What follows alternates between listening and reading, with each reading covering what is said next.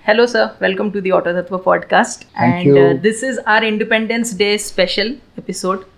और इस एपिसोड में सर हम बात करेंगे about everything that goes in the life of an air force officer आपने इतने साल एयरफोर्स में स्पेंड किए how has been your experience till now of course it's all about the journey और मेरा जर्नी का जो शुरुआत से अभी तक जब मैं 28 साल की नौकरी के बाद हम my uniform it's been an interesting journey.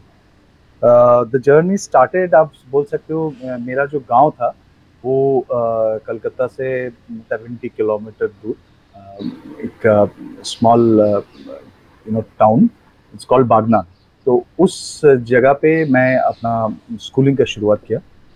In fact uh, जिस स्कूल में मैंने इनिशियल uh, चार साल क्लास फोर्थ तक पढ़े हैं वो मेरा यू नो उस स्कूल का पहला स्टूडेंट मैं था क्योंकि स्कूल शुरू ही होता हम लोगों के बैच के साथ। uh, तो आप बता सकते हैं कि यू नो एक छोटा सा जगह से बड़ा होकर मैं फिफ्थ स्टैंडर्ड में फिर कलकत्ता में शिफ्ट किया था और uh, तो बेसिकली एक सिविलियन बैकग्राउंड से थे और उन दिनों में अगर आपको पता है मैं एन डी ए ज्वाइन किया 1989 में और जो हमारा एक बंगाली मिडिल क्लास बैकग्राउंड में जनरली मिलिट्री या फाइटर पायलट एक प्रेफर्ड चॉइस नहीं था, शायद मुझे भी पता भी नहीं था कि ऐसा कोई ऑप्शन भी होता है।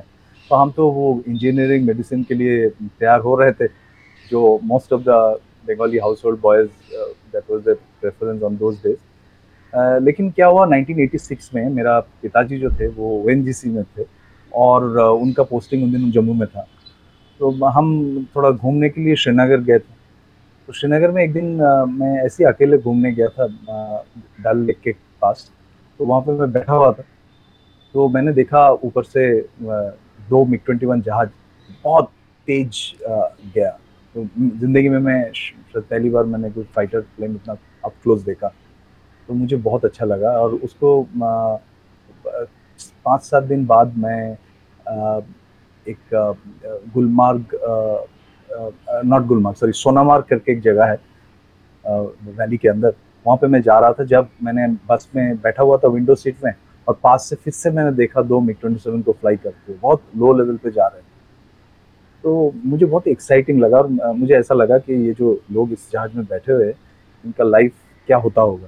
तो जब मैं वापस कलकत्ता में आया तो मैंने थोड़ा बहुत शुरू किया जानना कि कैसे पायलट बन सकते मेरा एक फ्रेंड था, बहुत ही क्लोज फ्रेंड था। तो उनका फादर वॉज़ इन नेवी तो अंकल को मैंने जाके पूछा कि अंकल मैंने ये देखा और मुझे बहुत शौक है तो मुझे अच्छा लगा।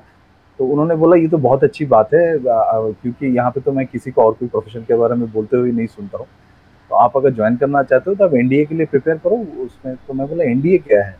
मतलब इतना अवेयरनेस लेवल इतना पुअर था 1986 में। आ, तो उन्होंने बोला नेशनल डिफेंस एकेडमी थोड़ा पता करो उन दिनों में तो इंटरनेट वगैरह नहीं थे। तो मैंने थोड़ा लाइब्रेरी में जाके वो उन दिनों में कंपटीशन सक्सेस बुक आता था उसमें से एम्प्लॉयमेंट न्यूज़ करके एक न्यूज़पेपर निकलता था। तो मैंने जाके थोड़ा बहुत एक आइडिया फॉर्म किया और फॉर्म भर दिया ट्वेल्थ एग्ज़ाम के टाइम तो आ, क्या हुआ कि ट्वेल्थ एग्ज़ाम के टाइम एग्ज़ाम जाके दे दिया।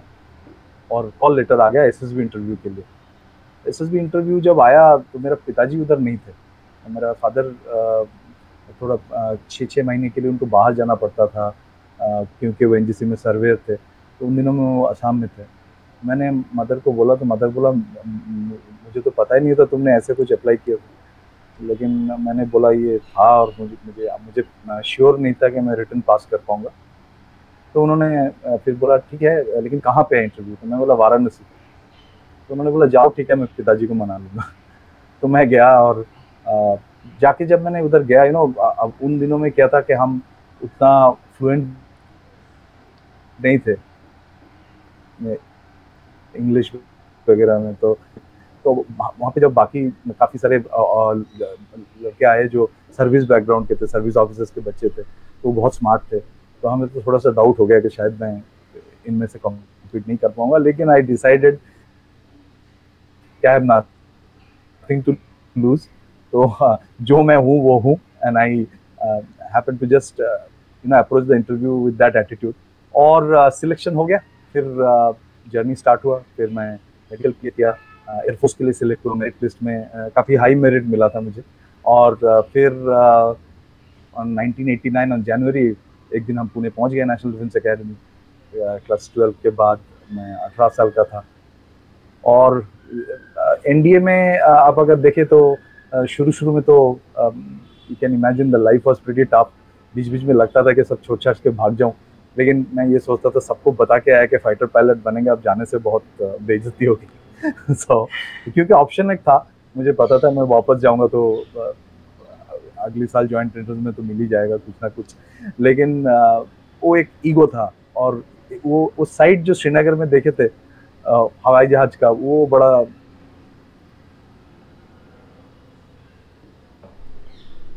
माइंड में होता था कि उस जहाज़ में बैठना है। तो फिर एंड से बनाते।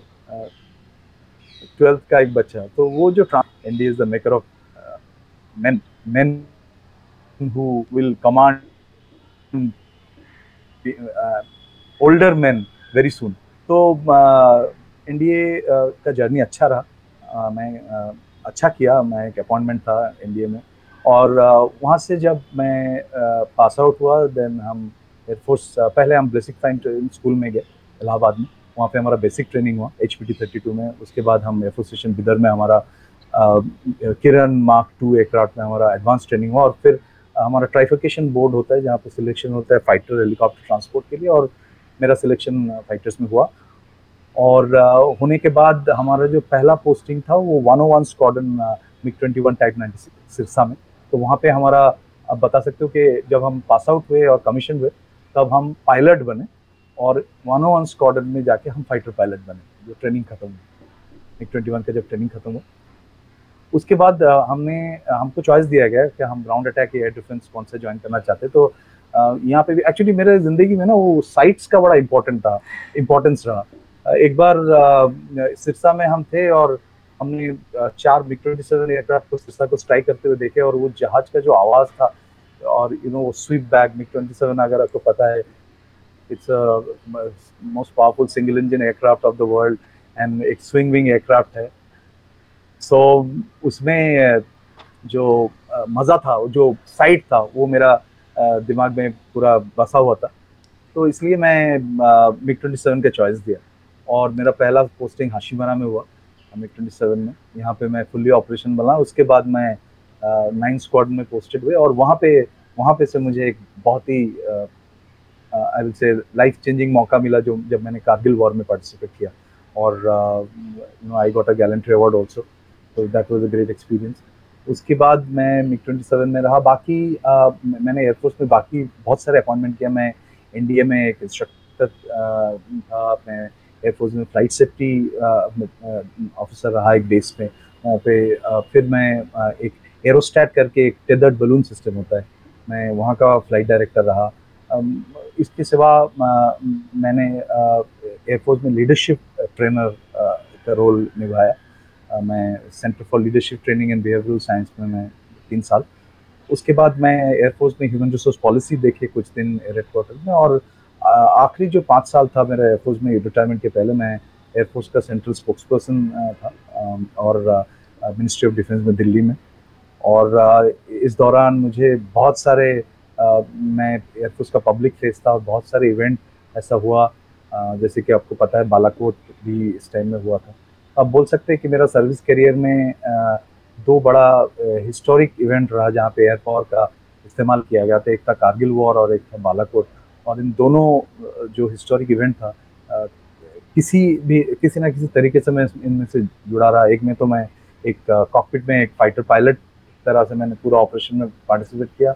और दूसरे जो इंफॉर्मेशन वॉरफेयर था, उसमें मेरा योगदान था। क्योंकि आपको पता है बालाकोट के बाद जो हमारा पाकिस्तानी जो नेबर है वो बहुत ही you know lie and deceit which has been their trademark तो उसमें वो बहुत ही एंगेज किए हम लोग।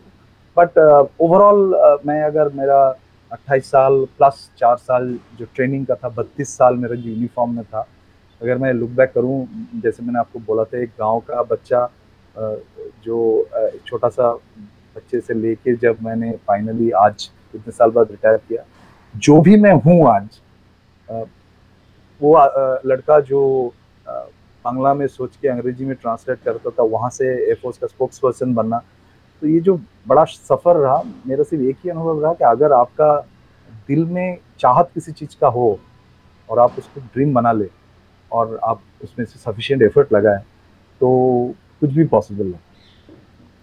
तो सर जैसे आपने कारगिल वॉर में एक काफ़ी बड़ा रोल प्ले किया इन द सेंस कि आप एक फाइटर पायलट रहे कारगिल वॉर को। तो आपका उस वॉर से क्या एक्सपीरियंस है? बिकॉज़ एक इंटरनेट पे जो बहुत वायरल पिक है, जिसमें वो ज़ोर का झटका धीरे से लगे जो था, जो आप आप ही की पिक है उसमें तो वो पूरा एक्सपीरियंस कैसा था कारगिल वॉर का? क्योंकि एक ऐसी चीज़ है जिसको लेके हम मतलब टीवी में देखते हैं, पढ़ते हैं किताबों में, लेकिन किसी के किसी से फ़र्स्ट हैंड एक्सपीरियंस सुनना एक अलग ही मतलब वो होता है। तो आपका कैसा रहा overall experience the good and the bad one both देखिए, मैं ना अपने आप को बहुत लकी मानता हूँ, क्योंकि जैसे मैंने आपको बोला है कि दोनों, दो इवेंट था मेरे सर्विस करियर में, जिसमें एयर पावर का इस्तेमाल यू नो एकदम ऑफेंसिव तरीके से हुआ था, और उन दोनों में मैं किसी भी, किसी तरीके से जुड़ा रहा। और कारगिल में जब जो मेजर माइलस्टोन इवेंट्स है समाव मैं उन सब में कहीं ना कहीं मैं जुड़ा हुआ था। और मैं तो ये बोलूँगा कि मेरा लक था, क्योंकि हो सकता था कोई भी हो सकते थे तो I was in the right place in the right time जैसे जिस दिन आपको अगर पता होगा कि ऑफ़ विजय जो आर्मी का ऑपरेशन था, वो मई का मिडल में शुरू हो चुका था। मई का शुरू हुआ और जब हमें पता चला कि Pakistani intruders have come in and you know वो लोग हमारा जो एरिया में, एलसी में, इंडिया के जो साइड था, जिसमें पाकिस्तान और इंडिया के बीच में एक अनरिटर्न एक agreement I mean over the military operation का एक एग्रीमेंट था कि जो हाई पीक्स थे, वो उसमें नहीं ऑक्यूपाई करते थे विंटर में because it was very difficult to maintain तो दोनों ही कंट्री वहाँ से विदड्रॉ कर जाते थे और फिर समर्स में आके ऑक्यूपाई करते थे। समर्स में भी वो, ये सारे जो पीक्स है, बहुत ही इनहॉस्पिटेबल है, लेकिन विंटर्स में तो एकदम ही स्नो बाउंड हो जाता है। जब 1998 में एंड में जब विंटर आया जब विदड्रॉ का टाइम आया था तब पाकिस्तानियों ने ये सारे पोस्ट से विदड्रॉ नहीं किए। और जो विंटर के टाइम था उन्होंने आके इंडियन पोस्ट ऑक्यूपाई कर ली क्योंकि उनको पता था कि Indians have followed the basic rules they gone back तो जब 1999 में ये स्नो मेल्ट होना शुरू किया और जो पहले एक दो इंसिडेंट हुआ उनसे पता चला कि ये जो पीक्स थे इसमें इंट्रूडर्स बैठे हुए। तो आर्मी जब कंफर्म किया कि ये एक छोटा एक दो पीक की बात नहीं, एक लार्ज एरिया ऑक्यूपाई हो गया तो आर्मी ने ऑपरेशन विजय लॉन्च किया।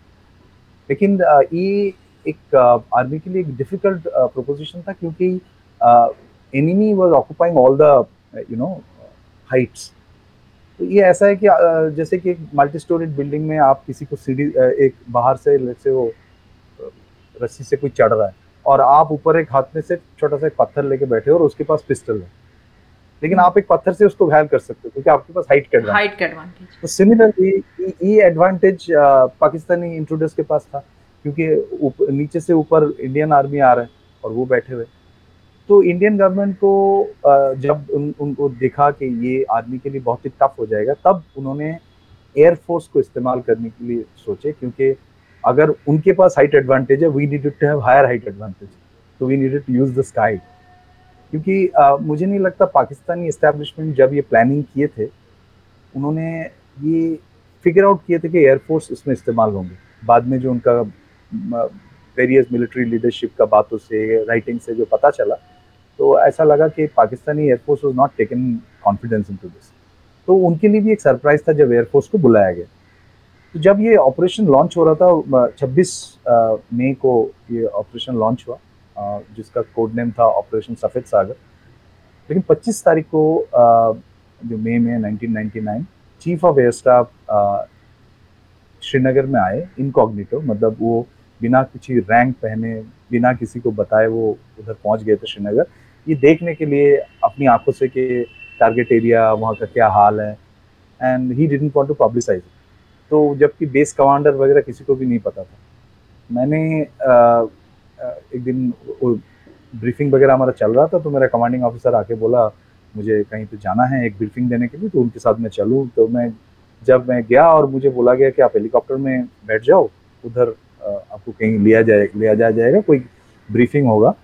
तो माई सरप्राइज़ आई सॉ के chief of air staff came inside the aircraft तो मतलब मुझे तो पहले पता नहीं चला कि chief of the air staff है। जब वो कॉकपिट में जाकर बैठ गए, मुझे दूसरा एक ऑफिसर थे। उन्होंने बुला के बोला, आप अंदर जाके बैठो चीफ आपसे बात करना चाहते तो ये it was a surprise for me क्योंकि मुझे नहीं पता था कि chief of the air staff थे। मैं सिर्फ़ एक फ़्लाइट लिफ्ट था।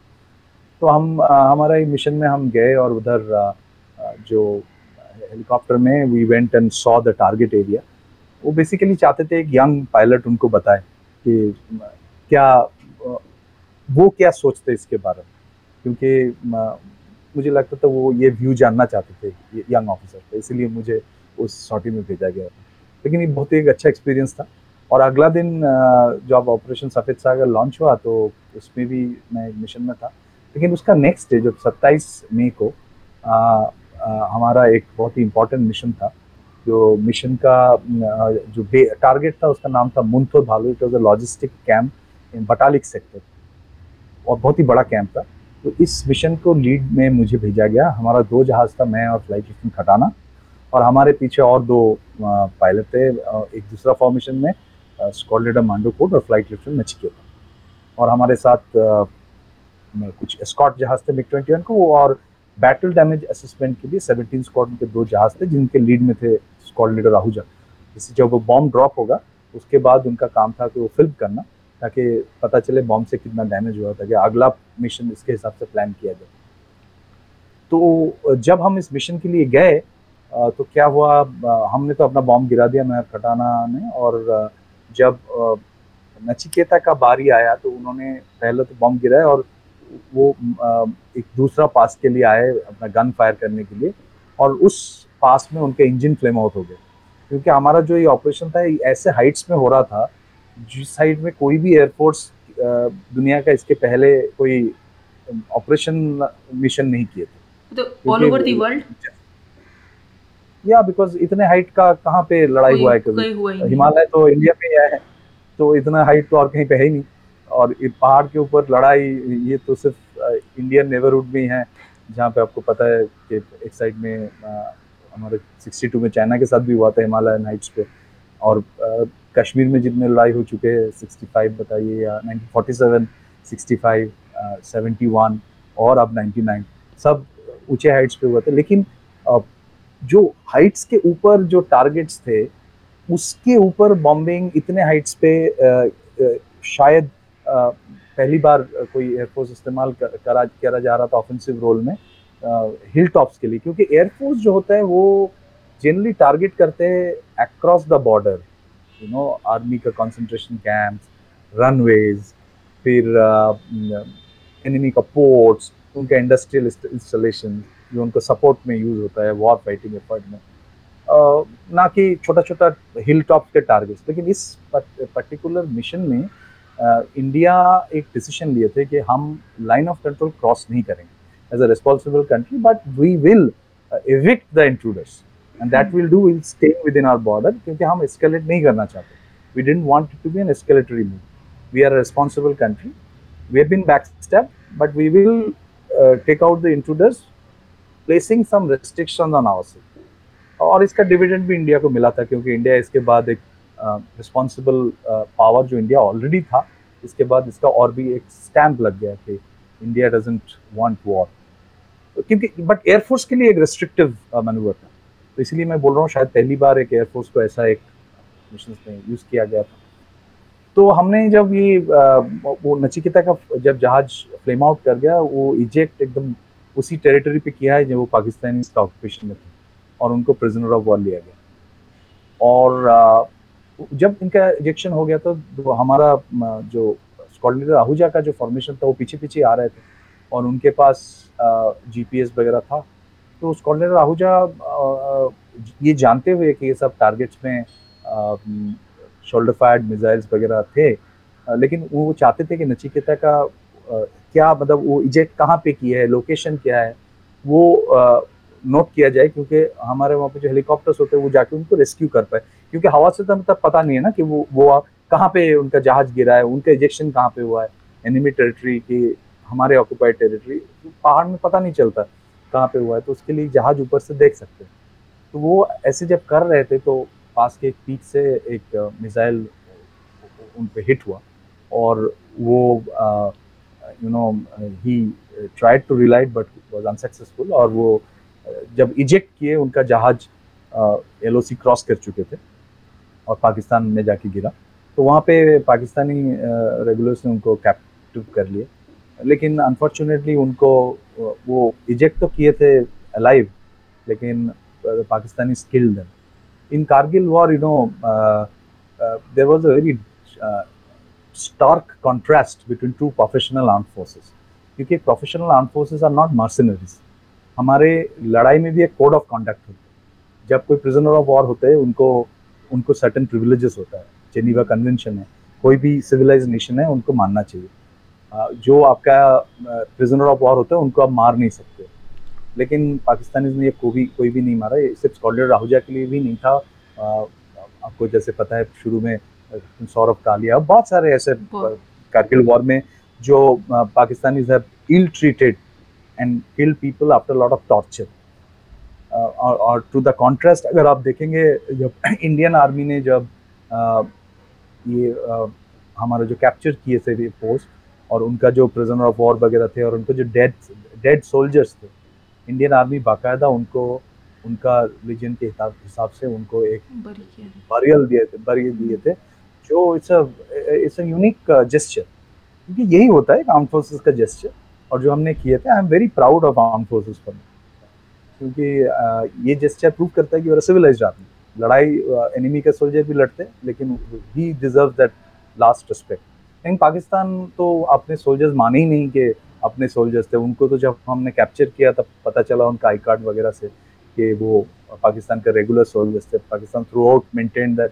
these are mujahideen non regulars but वो जो झूठ है वो दुनिया के सामने आ ही गया था बाद में। तो अगर आप देखें तो उसके बाद ये एक झटका था इंडियन एयरफोर्स के लिए। अगला दिन एक हेलीकॉप्टर भी शॉट डाउन हुआ था। तो एयरफोर्स ने तक एक पॉज लिया और आ, देखा कि आ, हमें आ, जो ये पाकिस्तानी जो मिसाइल इन्वेलप था इनके बाहर से अब हमने अटैक करना शुरू किया। और जो अटैक थे हमने डे नाइट कंटिन्यूस करते रहे ताकि एनिमी को बिल्कुल ही कोई यू नो चैन का घड़ी ना मिले। कंटिन्यूस डे नाइट और we started using the precision bombs वो भी एक बड़ा मज़ेदार कहानी है जो मिराज 2000 एयरक्राफ्ट उसमें हमारा इंजीनियर्स ने the word that we use is jugaad करके यू नो उसमें uh, कुछ uh, टेक्निकल इश्यूज़ था जिसके कारण वो सिर्फ़ फ्रेंच बॉम्ब एक्सेप्ट करते तो इंडियन एयरफोर्स ने एक दूसरा bomb made the aircraft believe it is carrying a French bomb so और engineers did a great job and वो प्रिसिशन बॉम्ब भी इंडियन एयरफोर्स ने पहली बार यूज़ किया क्योंकि 1971 वॉर वगैरह में प्रिसिशन बॉम्ब तो था नहीं तो that was the first time and what an accurate bombing you can see those videos on internet Tiger Hill या Muntho Dhalo that actually, you know, put fear of god onto the Pakistani soldiers and its establishment. And उसके साथ Indian army ने जो valour दिखाया young officers और जवान अगर आपको याद होगा कि ब्रिगेडियर योगेंद्र सिंह यादव सिर्फ़ 19 साल के थे उन्होंने अपना बॉडी में मुझे जितना याद है तेरह या चौदह बुलेट लेके उन्होंने टाइगर हिल का वो जो पहला चोटी है उन्होंने ऑक्यूपाई किया था मतलब unparallel bravery shown by people yes we lost almost 575 soldiers. It was a great loss. But the job which was given जो टास्क इंडियन आर्म फोर्स को दिया गया था वो हमने फाइनल uh, uh, किया और आपको uh, पता होगा कि बाई एंड जुलाई हमने सारे जो पोस्ट ऑक्यूपाई हुए थे उनको हटा दिया। और जो इंडियन आर्मी और इंडियन एयरफोर्स के ये जो जॉइंट ऑपरेशन था ये सक्सेसफुल हुआ। और उस दिन को हम कारगिल विजय दिवस के रूप में हर साल मनाते। बाईस साल हो गया। अभी भी ईच सॉटी मैंने काफ़ी सारे सॉटी किए थे इसमें। सारे सॉटी तो गिनाना मुश्किल होगा। मैंने जैसे बोल रहा था कि एक एक मिशन में हमें रात को हम वापस आ रहे थे कहीं से, पंजाब सेक्टर से वापस आ रहे थे। तो कुछ पाकिस्तानी कंट्रोलर हमारे साथ बात करके ऐसा पोज कर रहे थे कि वो इंडियन कंट्रोलर हो मुझे गलत दिशा में डायरेक्ट करने का कोशिश कर रहे थे। ऐसे छोटे छोटे बहुत सारे कहानियाँ हैं नो जो टाइगर हिल बॉम्बिंग हुआ था तो इसमें मैं एक हेलीकॉप्टर में था उनको गाइड कर रहे थे। तो अगर आप पूरा कारगिल एयर ऑपरेशन देखें तो इसमें आ, किसी ना किसी तरीके से मैं मेजर जो इवेंट्स था इससे मैं जुड़ा हुआ था। और मैं अपने आप को बहुत लकी मानता हूँ बिकॉज़ दैट ऑपरेशन समथिंग जो आप अगर आर्म फोर्सेस में हो और एक ऑपरेशन में पार्ट लिया और फुल फ्लेजेड तरीके से पार्ट लिया तो उससे बड़ा तो कुछ हो नहीं सकता। देखिए लड़ाई कोई नहीं चाहता। लेकिन जब लड़ाई होता है तो एक सोल्जर चाहते हैं कि मैं इस जंग में शामिल हूँ क्योंकि मैं ट्रेंड सोल्जर हूँ और वो एक जुनून होता है सोल्जर्स में। तो मैं बोलूँगा कि God is been kind sir तो अभी आप एक बता रहे थे कि जैसे आप जब एक सॉटी पे थे तो वहाँ पे पाकिस्तानियों ने जो है मतलब आपको वो करने की कोशिश करी मिसगाइड करने की कोशिश वो अगर आप थोड़ा सा एलेबोरेट हाँ, हाँ। बता सके तो। वो एक्चुअली एक फेरी था जो हम पंजाब से आ रहे थे रात को रात को बारह साढ़े बारह बजे मैं वापस आ रहा था श्रीनगर में। तो हमारा जो कंट्रोलर होते हैं रडार कंट्रोलर वो बताते हैं कि आप ठीक रास्ते में जा रहे हो कि नहीं जा रहे हो। आपके पास भी नेविगेशन इक्विपमेंट होता है, वो भी बताते हैं आपको। लेकिन मेरे पास कुछ कॉल आ रहा था कि आप गलत रास्ते में जा रहे हो, आप थोड़ा बाएँ टर्न करो। बेसिकली वो मुझे पाकिस्तान की तरफ़ टर्न कराने की कोशिश कर रहे हो तो मैंने जब बातचीत किया दो तीन बार तो फिर इंडियन कंट्रोलर ने मुझे पूछा आप बातचीत किसके साथ कर रहे हो? मैं बोला आप ही के साथ आप ही के फ्रिक्वेंसी से। बोला नहीं ये कहीं और से कॉल आ रहा है उनको इग्नोर करो। आ, बहुत सालों बाद मैं वो कंट्रोलर से मिला। इत्तेफाक से वो भी एक बैनर्जी थे। Is retiring now group captain Chinmay Banerjee तो मैं बहुत साल बाद एक बार कहीं पे एक साथ हम कुछ कोर्स करने गए थे और हम बैठ के कॉफ़ी पी रहे थे। तो उन्होंने ये कहानी बोला और मैंने उनको पूछा तो वो आप थे? क्योंकि पायलट मैं था। तो यू नो सोलह सत्रह साल बाद हमें पता चला कि वो कंट्रोलर कौन थे। So I think it's an interesting event अच्छा सर, जो अभी हम लोग अक्सर बातें करते हैं ना, जैसे अभी पैंडमिक के बाद that is about mental toughness and जब मेंटल टफनेस की बात आती है तो armed forces is anyway like the epitome वहाँ मतलब जितने भी ऑफिसर्स होते हैं, जितने भी सोल्जर्स होते हैं, जितने भी लोग आर्म्ड फोर्सेज में, वो, उनकी मेंटल टफनेस एक अलग ही लेवल की होती है।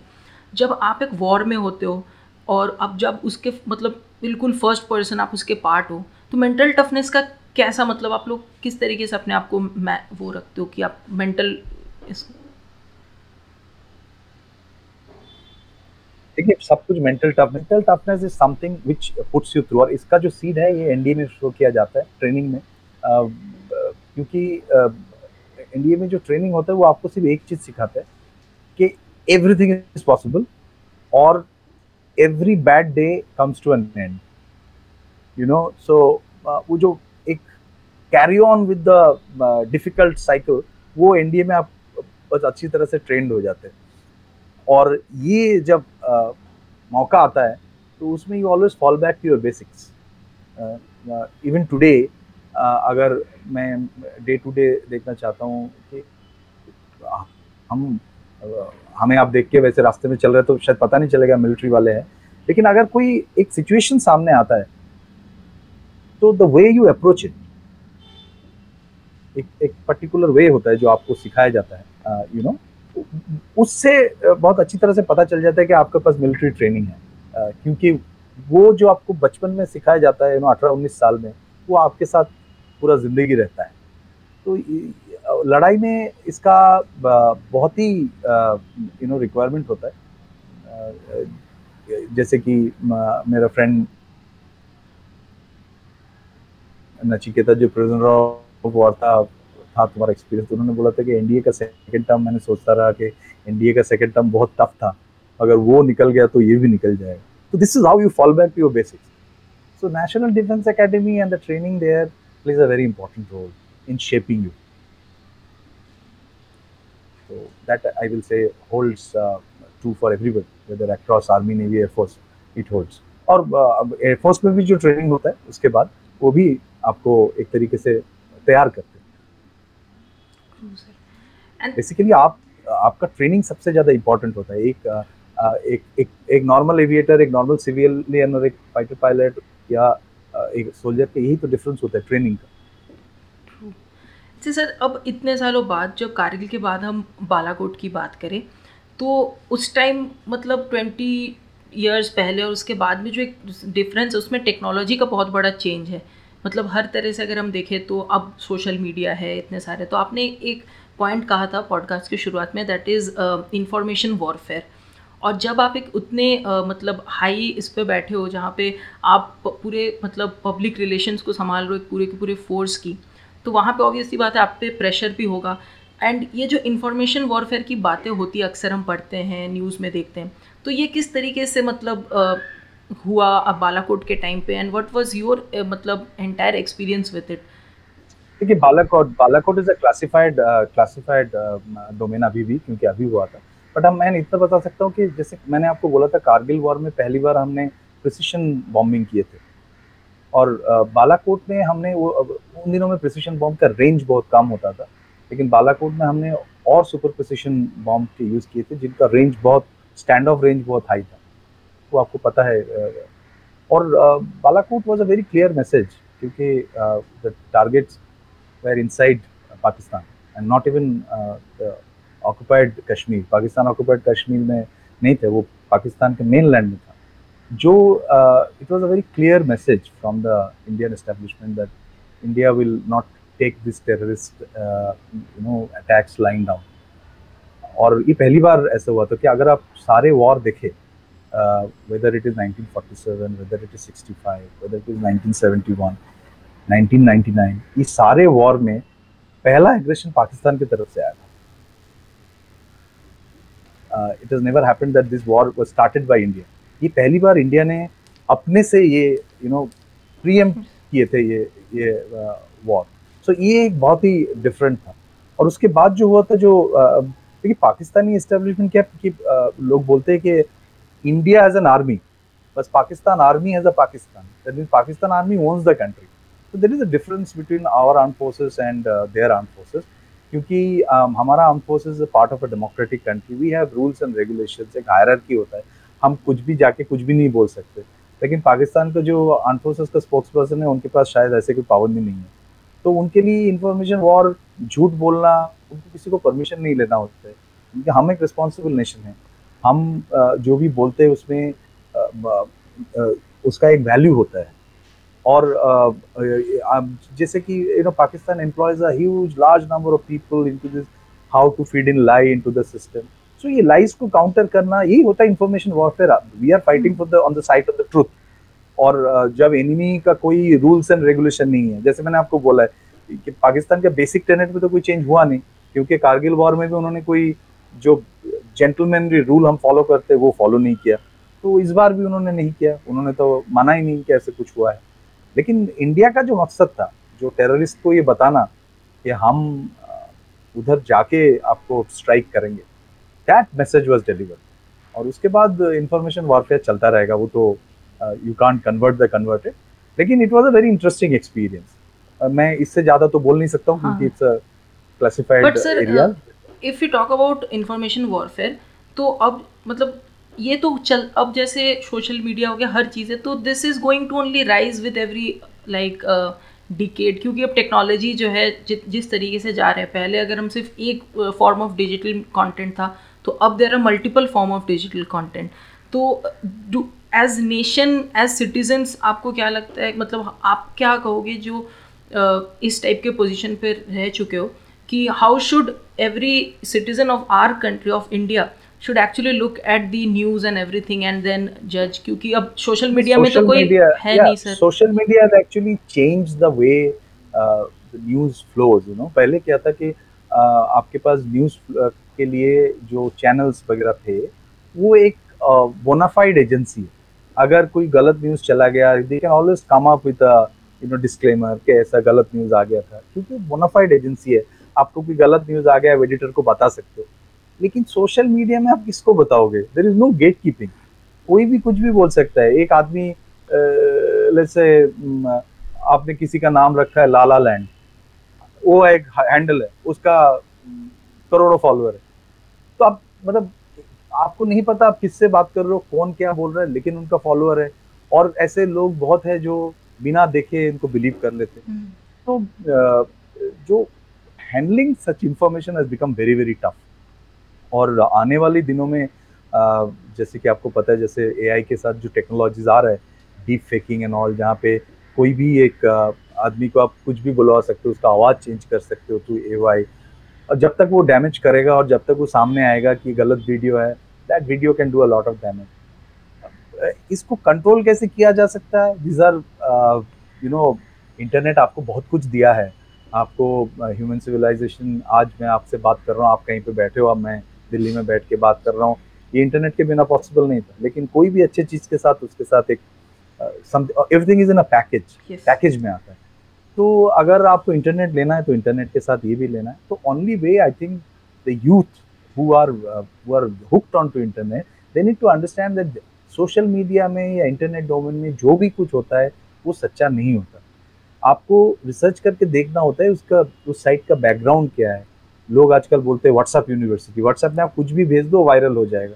लेकिन उसका उसका बैकग्राउंड क्या है? वो कितना सच्चा है? आपने कोविड के टाइम देखा है कितना इन्फॉर्मेशन रोज आते रहे। So people people who are averse to the national interest they use this domain very well तो जो यूथ है जो आपके पॉडकास्ट सुनेंगे मैं सिर्फ़ उनको इतना बताना चाहूँगा कि internet is full of misinformation information believe करने के पहले आप उसको जाँच लो। चाहे वो कोई भी दे रहा हो you must have some way जिससे आप इन्फॉर्मेशन को जाँच लीजिए। क्योंकि अगर नहीं लेंगे और उस पर आप एक्ट करेंगे या रिएक्ट करेंगे तो आप जो ये मकसद के साथ ये गलत इन्फॉर्मेशन दे रहा है, आप उनको हेल्प कर रहे हो। उनका जो एजेंडा है, उसको फुलफिल करने में तो आप, हम सब पढ़े लिखे हैं तो इतना तो हमें होना चाहिए। अगर आप इंटरनेट में हो और आप इंटरनेट के इस्तेमाल कर रहे हो आप, आपके पास उतना बेसिक नॉलेज है, पढ़े लिखे आप उतना हो जो है साइट पे जा सकते हो. You are not an illiterate so you need to be just being literate and educated is not going to help you need to use your education intelligently that what to believe and what not to believe and as creators also ये हमारी भी uh, responsibility बनती है कि जो भी चीज़ें हम पुट आउट करते हैं जो भी चीज़ें हम चाहे as an organisation as an individual उसको भी एटलीस्ट तीन या चार बार तो चेक करना ही चाहिए। आजकल इंडिविजुअल इन्फ्लुएंसर्स हैं। एक आदमी ने कुछ ट्वीट किया एक कुछ फेसबुक में डाला वो मिलियंस तक पहुँच जाते हैं। कुछ मिनटों में। तो आप कुछ ऐसा नहीं डाल सकते हो जिससे कोई गलत इन्फॉर्मेशन क्योंकि कोई ऐसा लोग होगा जो एक ही ट्वीट देखेंगे उसके बाद अब जो करेक्टिव ट्वीट देखेंगे वो शायद वो नहीं देखे तो you have to be very careful for the first time fastest finger fast should not work but unfortunately that is what works today everybody is in hurry to give up the information I don't know what is the race about मुझे कभी भी समझ में नहीं आ रहा है कि अगर आप इन्फॉर्मेशन तीन मिनट बाद दोगे, उसमें क्या फ़र्क पड़ेगा? But you will give it a correct information but I think there is I am not technically from the information domain I am a soldier so मेरे लिए शायद ये अंडरस्टैंडिंग थोड़ा सा डिफ़िकल्ट होगा। जो मैं पाँच साल में जुड़ा रहा, तब भी मुझे पता नहीं चला कि तीन मिनट में क्या फ़र्क पड़ेगा। अगर आप तीन या चार मिनट लेके उसको थोड़ा सा कंफर्म कर लोगे तो शायद कोई फ़र्क नहीं पड़ेगा। ट्रू सर बट सर वही है कि अब it's all about breaking the news first and getting the initial traction मतलब अगर हम आज नॉर्मली देखें तो सो सर फाइनल हाँ सर यस सर नहीं सर आप कुछ बोल रहे थे No, I understand that it's about the traction, it's about the initial, but what you have to understand that if you do it wrong, you are actually, you see, reputation can be built over years, but to break the reputation, it just takes one wrong tweet or 30 one. seconds. Yes, sir. Definitely. है Pakistani spokesperson ने India पूरा दुनिया को ये बता दिया था कि हमारा दूसरा पायलट कहीं पे है। वो स्पोक्स पर्सन आज भी ट्रोल होते हैं। जब भी वो मुँह खोलते हैं तो दूसरा बंदा आपका कहाँ गया?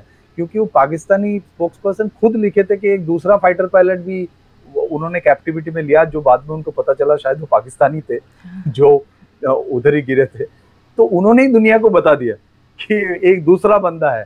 और वो जब भी आज भी ट्वीट करते हैं उनको बताया जाता है दूसरा बंदा। तो क्रेडिबिलिटी किनका खराब हुआ? उन्हीं का हुआ ना? तो फास्टेस्ट फिंगर फास्ट आपका क्रेडिबिलिटी चला जाता है। और एक बार वो क्रेडिबिलिटी चला जाए तो वो चला गया। उसके बाद वो दुनिया आपको याद करेगा कि अरे ये तो ऐसे ही है।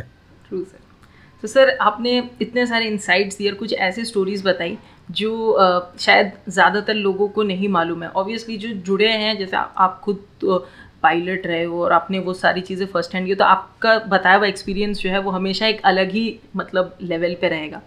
तो सर फाइनली एक क्वेश्चन था जो जिससे मैं इस पूरे पॉडकास्ट को कंक्लूड करूँगा सर। और क्योंकि ये sir independence day special podcast है तो इसका जो मेरा मेन मोटिव है कि इसको देख के ज़्यादा से ज़्यादा लोग जो है इंस्पायर्ड हो। एंड दैट इज़ आज अगर किसी को ये डिसाइड करना है कि मेरे को अपना जो पूरा लाइफ हो एयरफोर्स आर्मी या नेवी में देना है। I want to be an officer in the arm forces be a part of it उसके लिए क्या चीज़ें बेसिक ज़रूरी है? बिकॉज़ आज भी अगर हम देखें that also connect somewhere to the information as only but बहुत सारी चीज़ बहुत सारे न्यूज़ आते हैं। बट द थिंग इज़ अगर किसी को लेना है तो what are the three tips you will give to every aspiring officer yes first तो मैं ये बोलूँगा कि uh, मैंने पहले भी बोल चुका हूँ कि अगर आपको कहीं पे भी पहुँचना है तो पहले वो ड्रीम करना बहुत ज़रूरी है। I will fall back to no other than doctor A P J Abdul Kalam और हिज वर्ड। उन्होंने लिखे थे कि सपने वो नहीं होते जो आप सोते हुए देखते हो सपने वो होते जो आपको सोने नहीं देते। बहुत इंपॉर्टेंट वर्ड है। तो क्या है आ, पहले तो आपको ये ड्रीम करना ज़रूरी है। और वो ड्रीम के बाद उसमें काम करना भी ज़रूरी है। देखिए, मैंने वो सपना देखा था जहाज़ में बैठने के बाद, लेकिन वो टेंथ से ट्वेल्थ ना मैं रोज भागने जाता था, खेलने जाता था, अपने आप को फिजिकली बिल्डअप कर रहा था। जैसे मैंने बोला था, मेरा एक लिमिटेशन था लैंग्वेज स्पीकिंग मेरे दोस्तों ने मुझे हेल्प किया। तो ये एक दिन में नहीं होगा वो ड्रीम से पहुँचने का। आपको उसके लिए एफर्ट डाले रहना है। So first of all you need to dream you need to dream big and then you need to work और आर्म फोर्सेस एक बहुत अच्छा तरीका है आपको नेशन बिल्डिंग में हेल्प करने का नेशन को सर्व करने का। क्योंकि today arm forces is not only about just firing weapons and things like that today you are on very high tech platform you require brilliant minds bright kids to be there अगला लड़ाई शायद पूरा physically ना हो हो सकता है virtual domain में और उसका क्या डिवास्टेटिंग इम्पैक्ट होगा वो हमें नहीं पता। उसके लिए हमें चाहिए कि ब्राइट से ब्राइट माइंड ज्वाइन करे और दो तीन चीज़ें आपको होना चाहिए। एक तो इंटीग्रिटी आपको बहुत हाई होना चाहिए। अगर मैं उस दिन एक स्कूल में बात कर रहा था, मैंने ये बोला कि एक सोल्जर जो है, उसमें वो जुनून होना चाहिए कि एक फ्लैग अगर आप देखें, एक फ्लैग में सिर्फ़ तीन कपड़ा होता है तो वो सिर्फ़ तीन कपड़ा है। लेकिन अगर वो तीन कपड़ा स्टिच होके जो फ्लैग बनता है, अगर आपके लिए वो ऐसा चीज़ है, जो आप ड्रीम करते हो कि अगर मैं यू नो, लड़ाई में मेरे साथ कुछ हो गया my body will come back home draped in a tricolour and that's an honour for me अगर आप एक तरीके से देखो तो ये तो it's a foolishness why should I give my life what is there in the flag only three pieces of paper but if you have that जुनून you three cloth stitch together is a national flag it is worth giving my life you know it is then you you transform yourself into soldier you need to have that that X factor inside you because arm forces ऐसा नौकरी नहीं है जहाँ पे आप ऐसे you can take it just as a job it's a way of life so you need to be uh, very very passionate about it. You need to work for it. Last but most important is that mental uh, strength जो मैंने बोला था uh, वो होता है। आपको पता होना चाहिए कि वेदर यू हैव इट और नॉट बट आखिर में मैं ये बोलूँगा कि ज़रूरी नहीं है कि आपको सिर्फ़ आर्म फोर्सेस ही ज्वाइन करना है। अगर आप देखें आप किसी भी स्पेयर में नेशन बिल्डिंग कर सकते हैं। एवरी प्रोफेशन कंट्रीब्यूट्स कोविड आपने बताया the medical professional they they played a huge role they almost they were also frontline soldiers वो कौन से कमी थे जो वो भी तो अपने लाइफ का रिस्क ले रहे थे। आप एक टीचर को देखिए वो फ्यूचर बना रहे हैं। Next generation is being made by them engineers Look at the bridges they're making in Jammu and Kashmir, uh, connecting uh, the entire country through rail routes uh, to Jammu and Kashmir. तो वो भी कोई कम काम नहीं कर रहे। सो so, हर एक profession में इकोनॉमी को ग्रोथ कर रहे हैं जो अभी मैं रिटायरमेंट के बाद I am in Confederation of Indian Industries and we are promoting in Society of Indian Defense Manufacturers. Uh, I'm there as a senior consultant. We are promoting Atmanirbhar Bharat, defense manufacturing.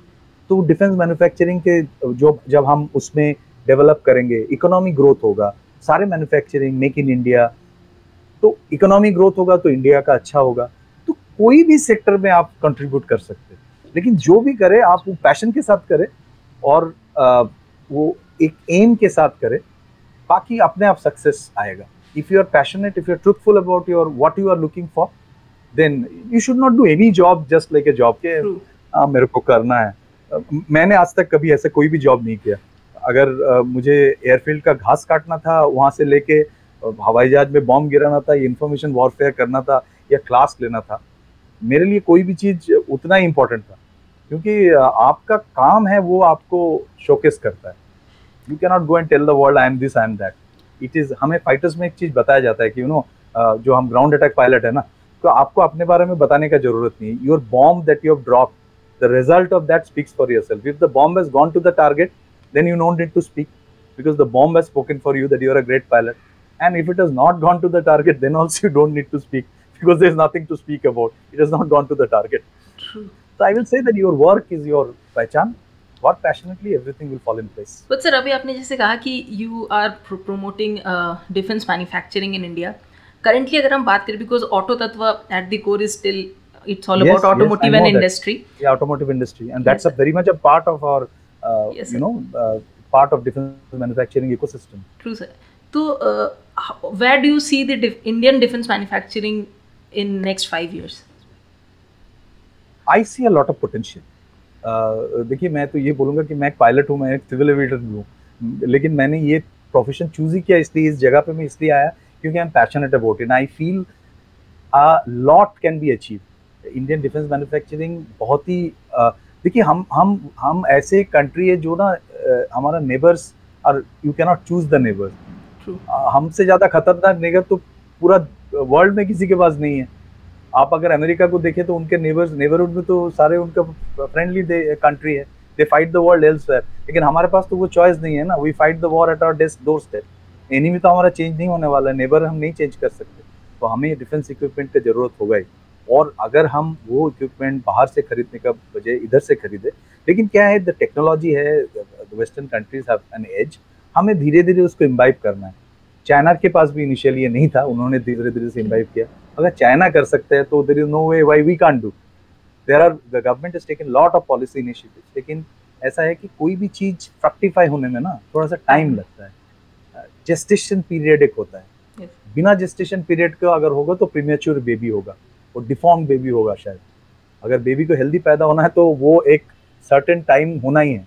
वो time के through हम जा रहे हैं। जब ये time होता है तब लगता है थोड़ा सा फ्रस्ट्रेशन आता है।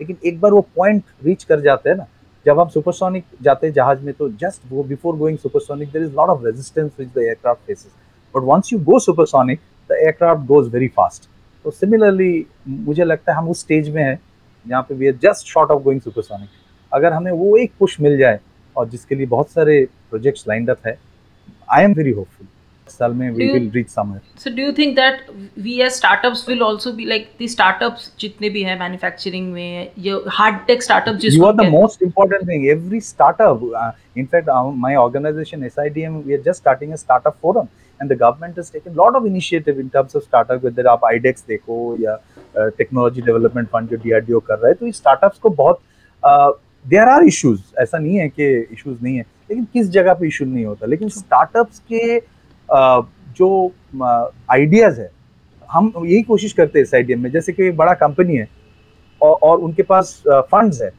और आप एक अकेला आदमी हो आपके पास आइडिया है तो हम उनको हेल्प करते हैं कि आइडिया और फंड को मिला दे। तो यहीं पे हम बिकॉज़ हम as soldiers we know what is the requirement of arm forces और ये आइडिया बहुत अच्छा है। इनको कनेक्ट कराना लेकिन जिसके पास आइडिया है उनको शायद पता नहीं है मैं किसके पास जाऊँ।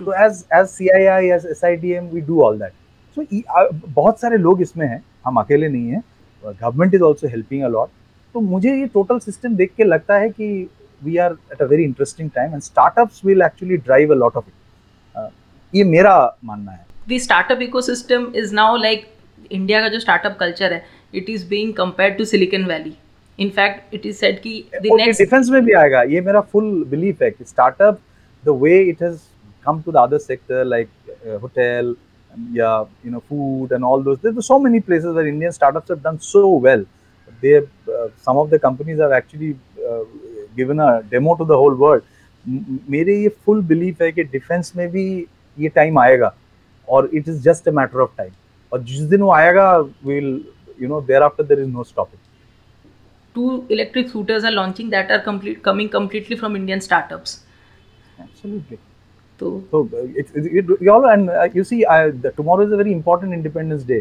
It is the 75th Independence Day. yes sir. मैं uh, मेरा जब जन्म हुआ था that was close to 25th Independence Day. You know, uh, and uh, I have seen 50 years how where India started and where it has come. लेकिन वही we are in that stage अगला 25 साल है, बहुत इंपॉर्टेंट है। और जब हम हंड्रेड इंडिपेंडेंस डे मनाएँगे I am a full believe that will be the top of the world अगला 25 साल आप जो यूथ हो it is very important for you to drive it's like a relay race you know हमारा previous generation ने हमें baton दिया, हम भागे। अभी हमारा काम है आपको हैंड ओवर करना और आपको लास्ट माइल भागना है, ताकि हंड्रेड ईयर जब हम सेलिब्रेट करें इंडिपेंडेंस का we are at the top of the world and you all the youth of the nation will actually drive it I am very hopeful